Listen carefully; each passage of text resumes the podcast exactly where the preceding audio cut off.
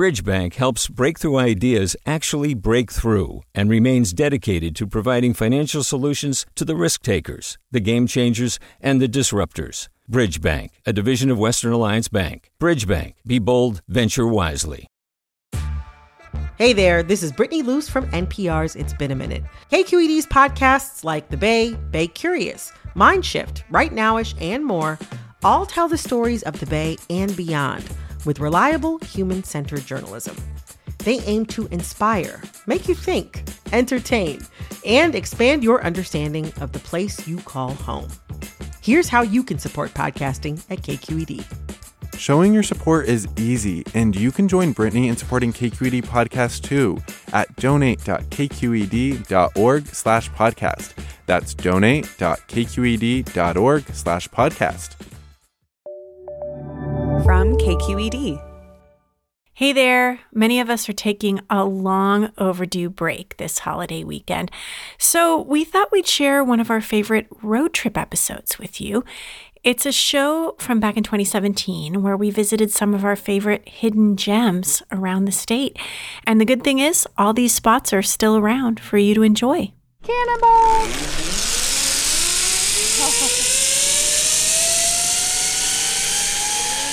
On today's California Report magazine, we're flying high above the redwoods, soaring above the canopy of some of the state's most majestic trees. California is full of incredible, unique places, and on today's show, we're going to take you on a summer road trip to find some hidden gems, out of the way, unusual spots, not the usual tourist destinations. So both hands on the trolley. Don't forget to cannonball. Okay, there you go. Woo! I'm on this zip line tour here in Sonoma County. We've got six other people going on the redwoods with us and our two fabulous guides. I'm here with my producer Suzie Racho. We're both taking a deep breath and just having faith as we hear other people scream their way across the trees. You guys have any tips like don't look down, do look down? What's better? Towards the end, you definitely want to look up, but take in nature. So both hands on the trolley. You can just sit into your harness, pick up your feet. You'll start to zip. All right, whenever you're ready. All right, I'm Sasha Khokha, and this is the California Report magazine. It's our hidden gem show. On our road trip, we're going to take you to find fresh, giant strawberry donuts in the middle of the night and pie so delicious people fly in just to eat it. Everybody takes pie. You know, here's here's the treasure. Today, in a piece of cherry pie, and I will enjoy that later this afternoon. And we'll visit a spectacular canyon where you can truly camp in solitude. There's a shooting star and another. The Milky Way looks like someone took a giant paintbrush and swiped the sky with glitter. Plus, some unusual gardens planted by an eccentric opera singer. When Madame was trying to get a hold of one of the gardeners, she would almost sing out their name. She would, she'd be going, Charlie.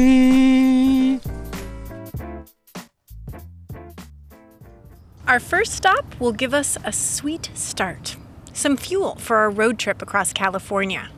Now, Gotham City may have Batman, Metropolis may have Superman, but Glendora, California has the Donut Man. I am the Donut Man. Everyone calls me that wherever I go now. They don't know me as Jim anymore. Even my good friends a lot of times say, oh, he's the Donut Man. People come to Jim Nakano for what many call the best donuts in Southern California. They line up at the window of his small shop. It's open 24 hours a day, seven days a week, and it sits on one of the most historic roads in the country. And we're going to head there now with reporter Peter Gilstrap.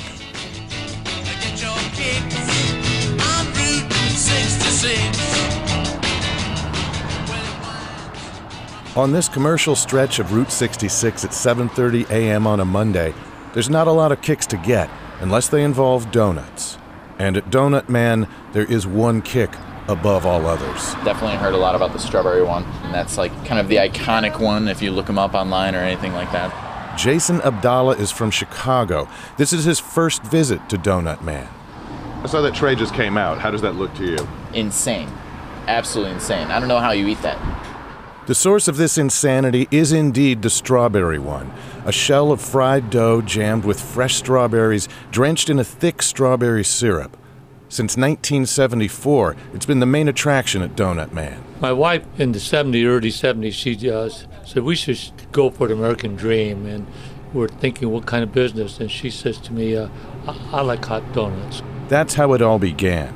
Though Nakano has survived a lot more than just 45 years in the donut trade.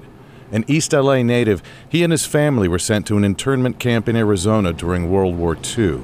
During the Vietnam War, Nakano joined the Naval Air Corps. He made it through all of that to make a life in donuts. When you make these things, is it uh, like a sense of pride?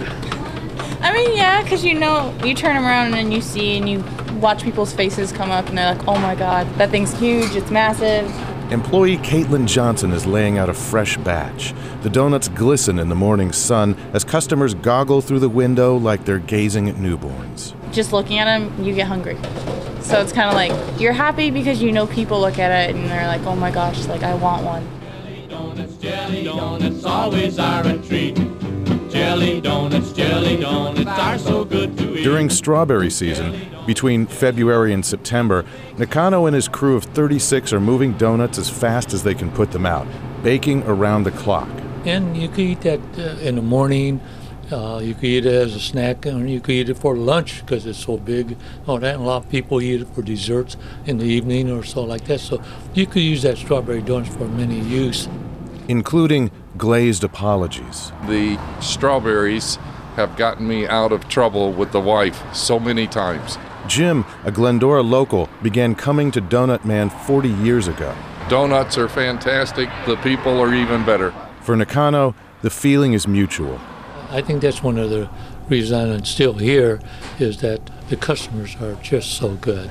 We're on about a third generation of kids sometime, so you, know, you see the grandparents and you say, God, Jim, you know, bring in grandkids now and all that. And, and I laugh. Yep, yeah, I remember when you were kind of young too, or we are both young. At 77, Jim Nakano is still at the shop every morning at 6:30. He says he has no interest in retiring from the business of making donuts and of making people happy.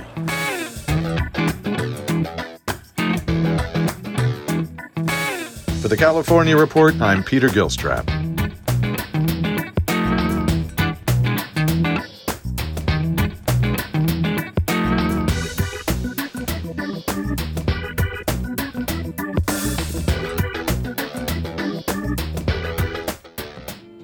You can't have donuts without flour. And in the old days, you'd have to grind that flour in a mill. That leads us to our next stop in the Napa Valley. Hidden among the picturesque landscape of vineyards and wineries sits a place that dates back to the time when California was still a part of Mexico. The California Report's Ryan Levy takes us there. Whitehall Lane Winery off on the left, Del Dado, Del Dotto Winery. Heading north on Highway 29, I pass a lot of wineries. The Sattui Winery. So many that I almost drive right past my destination. Oh, there it is. Bale Grist Mill, Historic Park. Okay, turn in here. I park and follow a short path through the woods, walking alongside a bubbling creek. Through the overgrown trees, I see a wooden wheel as tall as a telephone pole. It looks like a redwood Ferris wheel, slowly turning with what looks like clock gears at its center. This behemoth is the heart of the Bale Grist Mill Historic Park. This 36 foot mill wheel can give us, in theory, about 30 horsepower. Tour guide and head miller Steve Harrell looks like a short Indiana Jones with a brown leather vest and fedora. He's explaining the mill's history to a couple dozen visitors. When they were milling for production in the 19th century on this mill, they were milling about between 700 and 1,000 pounds of flour an hour. The mill was built in the mid 1840s by Dr. Edward Bale, an English surgeon who came to Mexican California on a whaling ship. By 1849, Bale was dead, and the mill was left to his widow, 27 year old Maria, who also had to care for the couple's six young children. But with thousands of people flowing to California looking for gold in those years, Maria and her mill made bank. She went from being indebted in 1848 to by 1853 she was the richest woman in the Napa Valley. The family sold the mill in 1860, and by the early 20th century, it stopped production completely. The mill fell into disrepair until the state park system took it over in the 1970s. So let's come inside. Today, the mill is completely restored and operational, milling flour and corn products using the same process, if not the same quantities, Maria Bale did more than 150 years ago. So let's get going. Harl turns a large metal crank one time around to increase the water flow to the wheel and get the milling process started. In the middle of the room, what looks like a metal tuning fork sits in the hole of a large wooden funnel. Out of the funnel and down a square wooden slide, freshly milled flour flows into a plastic bucket. Harl sticks his hand under the slide and rubs the flour between his thumb and forefinger. Amber Bamberg watches the demonstration in awe. It's just really interesting to see how everything works the way they used to do it. The leather belts on the grain elevators and the big stones, and it was it was just cool. I could smell the flour when he was milling it, and I'm a nerd. Fifteen dollars, please. Amber and her husband Donnie live just a few miles west in Santa Rosa. They're taking some of the bale mill flour home with them today. We've probably driven past here a hundred times and never really put the thought into, hey, what's that? So Something you have to look for. Now I'm gonna go look for other things like this because this was so much fun. Miller Steve Harl hopes more people like the Bambergs will come visit the mill. He says they probably get a few thousand visitors a year, but could handle a lot more. Plus, he says, no one says you can't stop by a winery while you're up here. For the California Report, I'm Ryan Levy in the Napa Valley. There's some recipes to go with those flowers. Thank you.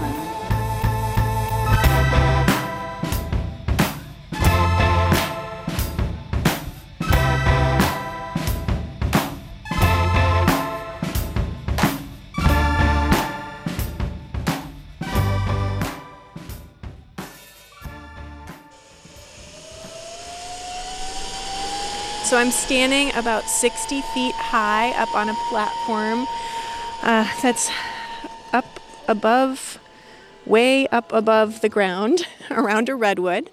I have hiked through redwoods before. I've driven my car through that one redwood, famous redwood in California before, but I have never soared up above the redwoods or ever been this high up. Marina to Ariana, is it five clear?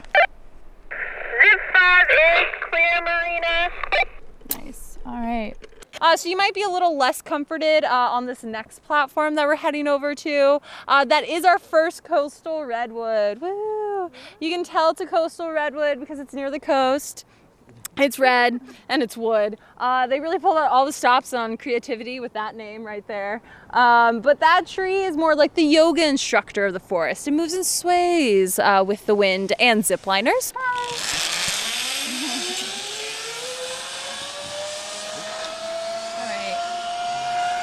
we don't have to cannonball for this time. No, you don't. Unless you want to.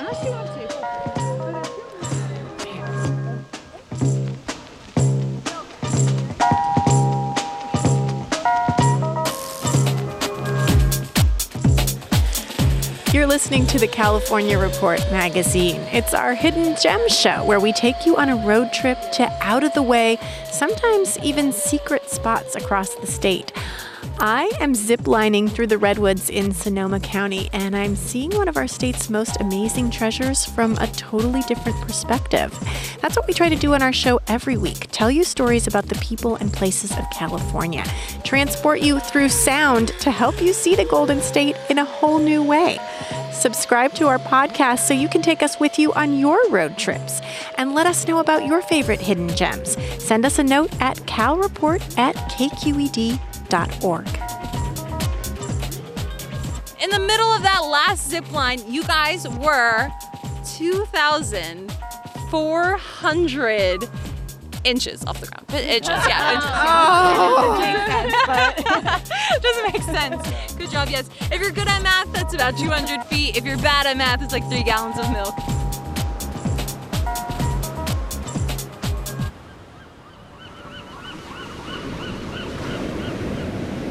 Now we're going to head to the coast, to an oasis you won't find on many tourist maps. some beautifully landscaped gardens just south of Santa Barbara. As Diane Bach tells us, they reflect the eccentric musical spirit of the woman who created them. In 1941, Madame Ganna Walska came to California, like many do, in search of spiritual enlightenment.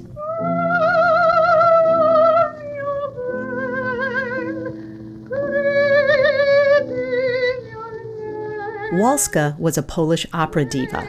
She toured Europe and the United States, collecting numerous husbands along the way.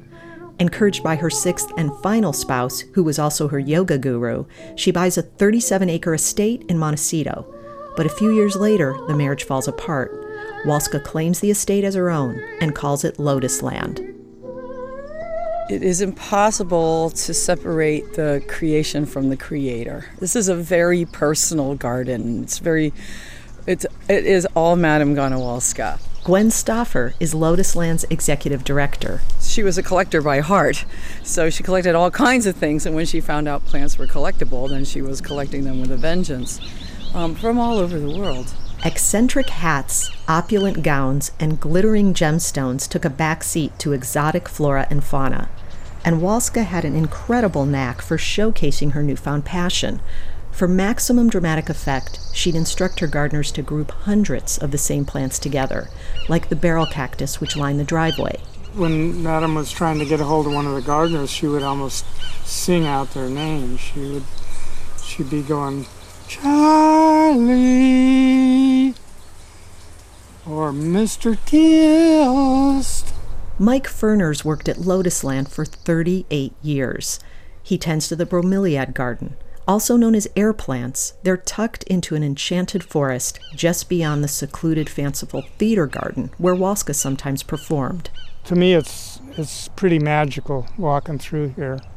Um, you come out of a succulent garden, and bam, there all of a sudden you're in this tropical area. If you were walking through the forest in, in, in Costa Rica. A big part of Lotusland's charm is the contrast between its classic elements, like the impressive rose garden and expansive lawns, and the unique plant specimens that Walska sought out. Whoa, look what it did. Cool. Her final creation, and a must see stop on the tour, is the cycad garden.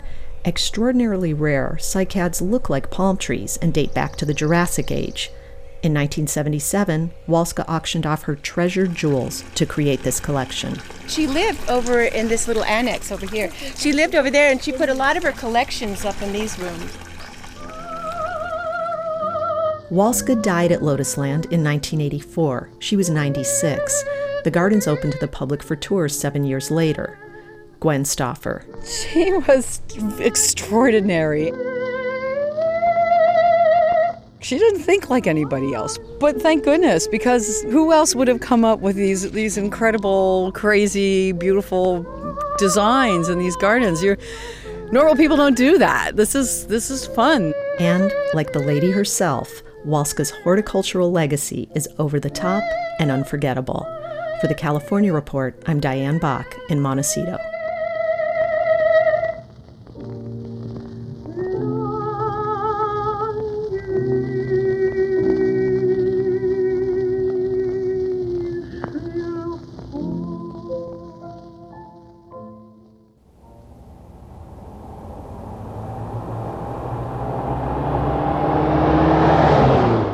People just pull off the highway, take a few pictures, and keep going. That's Park Ranger Damian Laughlin talking about Red Rock Canyon State Park. It's at the southernmost tip of the eastern Sierra Nevada, and that's where we're headed next. They don't realize how much more there is besides what you can see from the highway. He's talking about Highway 14. That's the route many travelers take to get to Death Valley or Joshua Tree. But as Alice Daniel tells us, if you don't stop and pitch a tent at Red Rock, you're missing out. Shh. It's late in the night and I don't want to wake my family. I'm just going to step out of my tent. I can't sleep, so I'm going to look up at the universe. There's a shooting star and another. The Milky Way looks like someone took a giant paintbrush and swiped the sky with glitter. The fluted cliffs behind me look like dark curtains cast in moonlight. Oh, hear that? It's the sound of quiet. Except for the random bird, I feel like I'm alone on planet Earth. But I'm not. And in the morning, the sun wakes us early. Luckily, it's still cool enough for a brisk hike into Hagen Canyon. Layers of mudstone and sandstone form buttes and cliffs that tower over us. Joshua trees stand guard on the desert floor, and there are way more lizards than people here. It's no wonder this place has been the backdrop for a lot of westerns. In the 1953 classic, Law and Order, Ronald Reagan stood on a rock near here and took shots to scare an outlaw. Ready to go back now, Durango? Just a couple hours from Hollywood, this otherworldly landscape has been the setting for hundreds of movies, TV shows, and commercials. Buck Rogers, 20,000 Leagues Under the Sea, even Jurassic Park, for a scene set supposedly in the Montana Badlands. Because Velociraptor's a pack hunter, you see. He uses coordinated attack patterns, and he is out in force today. We're not being chased by velociraptors, but my sons and I do escape on some of the dirt roads that lead us into the backcountry. This is fun. It's good to have a four wheel drive with high clearance and plenty of water in case you get stuck.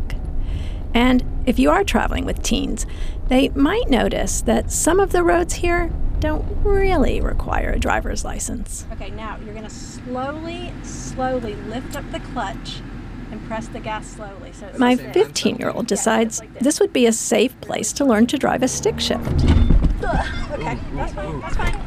That's fine. That's fine. Really okay, good? yeah, okay. Now, now, stop. Slow down. Slow going down. Do you know how to use the brake? yeah, I pressed down. I forget it. This is not what I came here to do. I'd rather watch the colors of the desert shift in the sunlight and the ravens soar overhead. For the California Report, I'm Alice Daniel in Red Rock Canyon State Park. It's our Hidden Gems show. I'm Sasha Khokha, and this is the California Report magazine. So because this uh, zip line has a lot of uphill to slow you guys down, uh, what you guys are gonna do is lean all the way back in your harness just like that. So your arms are locked out straight, just like so. And if you can, try to get your knees all the way up to your elbows, cross at those ankles. That's the cannonball position. Or it's a fetal position in the air too, which also makes people feel nice and secure. guys, like always, have a blast. Fetal position looks good to me. All right, guys. Goodbye.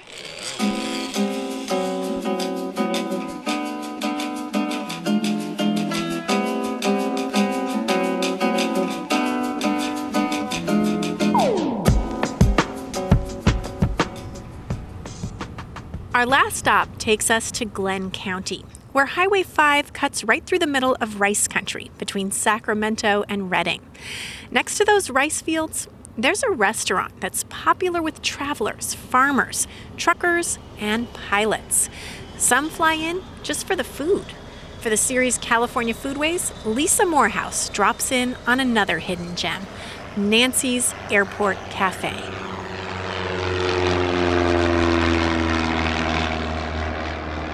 Before I even step inside Nancy's, I see a man walk out of the restaurant and onto the tarmac of the Willows Airport, My name is Marty Blaker, and I live in Rough and Ready, California. a little town outside Grass Valley. He's carrying a telltale to go bag. Everybody takes pie. You know, here's here's the treasure. Today, in a piece of cherry pie, and I will enjoy that later this afternoon. He says places like Nancy's are beacons for recreational pilots. Well, there's a thing called a hundred dollar hamburger, and what that means is usually you spend more money getting to the airport than you do on the hamburger itself. Uh, these days, it costs a little bit more than a hundred dollars. But it's worth it, getting to see California from thousands of miles in the air. Today, he saw the northern Sacramento Valley totally flooded. But it's on purpose. It's all the rice fields have been flooded. So getting here was like flying over a big lake. And today, from this airport, crop dusters loaded with rice seed take off to plant those flooded fields from the air. Inside, waitress Trisha Lawson wears the same name tag she put on 26 years ago when she started working at Nancy's Airport Cafe. She points out photos covering every inch of wall space in the restaurant. It's a thing here. Like some people hang hats on the wall, we hang people's pictures with their airplanes on the wall. And model planes. They actually donate them here so that we can have a piece of their history and a piece of our history. The neighboring airport's got lots of history. After Pearl Harbor, the World War II pilot, Lieutenant Colonel Jimmy Doolittle, practiced for his bombing raids on Tokyo here. Another historic point this airport's where aerial firefighting got its start in California. Lawson leads me into the back kitchen. And this is da da da da Elizabeth. this is Elizabeth. Elizabeth Martinez, the shy but prolific pie maker. I made blueberry, blackberry, the fruit and cream pies people like pilot Marty Blaker fly in from all over California to eat. I ask, what does that feel like? The gratitude from the people to me is the best, best pay can give me. And this is for Jerry, right? Yep. Yep. Trisha Lawson says in the first three hours of her shift, her tables fill up with regulars, rice farmers, and truckers. I never even use a ticket book because I already know what they want. Though original owner Nancy Stokes sold the restaurant years ago, customer Colleen Brown says the place hasn't changed. For 22 years, she and her husband always stopped in on drives between Lassen County and the East Bay. He passed away last year, and I'm still coming here. She says even though they only came once or twice a year, there was a couple of the waitresses that when we walked in the door, they still remembered our names. As her husband's health deteriorated and she'd travel alone, they were always asking, Well, how's he doing? It's just like it's home, Nancy's. Nancy's is a good spot. Anybody traveling, stop and say hi. And maybe do what the regulars do get some pie to go. I took a whole lemon meringue home with me.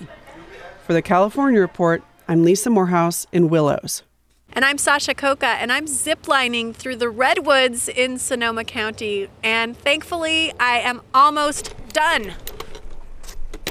The last zip is the seventh zip right overhead, and that is leading to this 60 foot rappel. Yes, that is the only way down off course as well.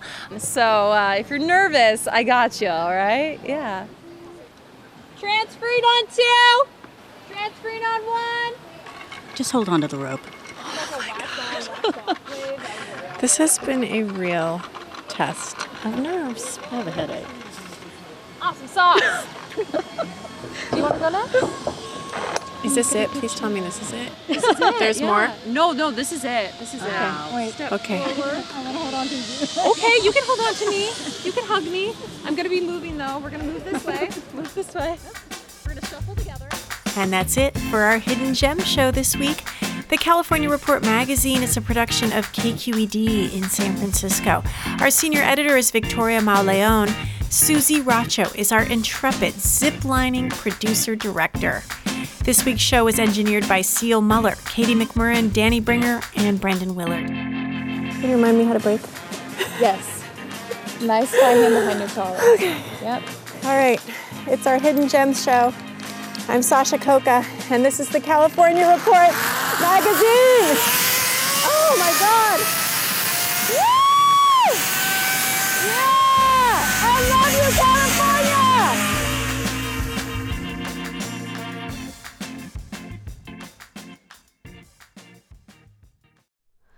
Hi, it's Terry Gross, the host of Fresh Air. We bring you in depth, long form interviews with actors, directors, musicians, authors, journalists, and more. Listen to our Peabody Award winning Fresh Air podcast from WHYY and NPR.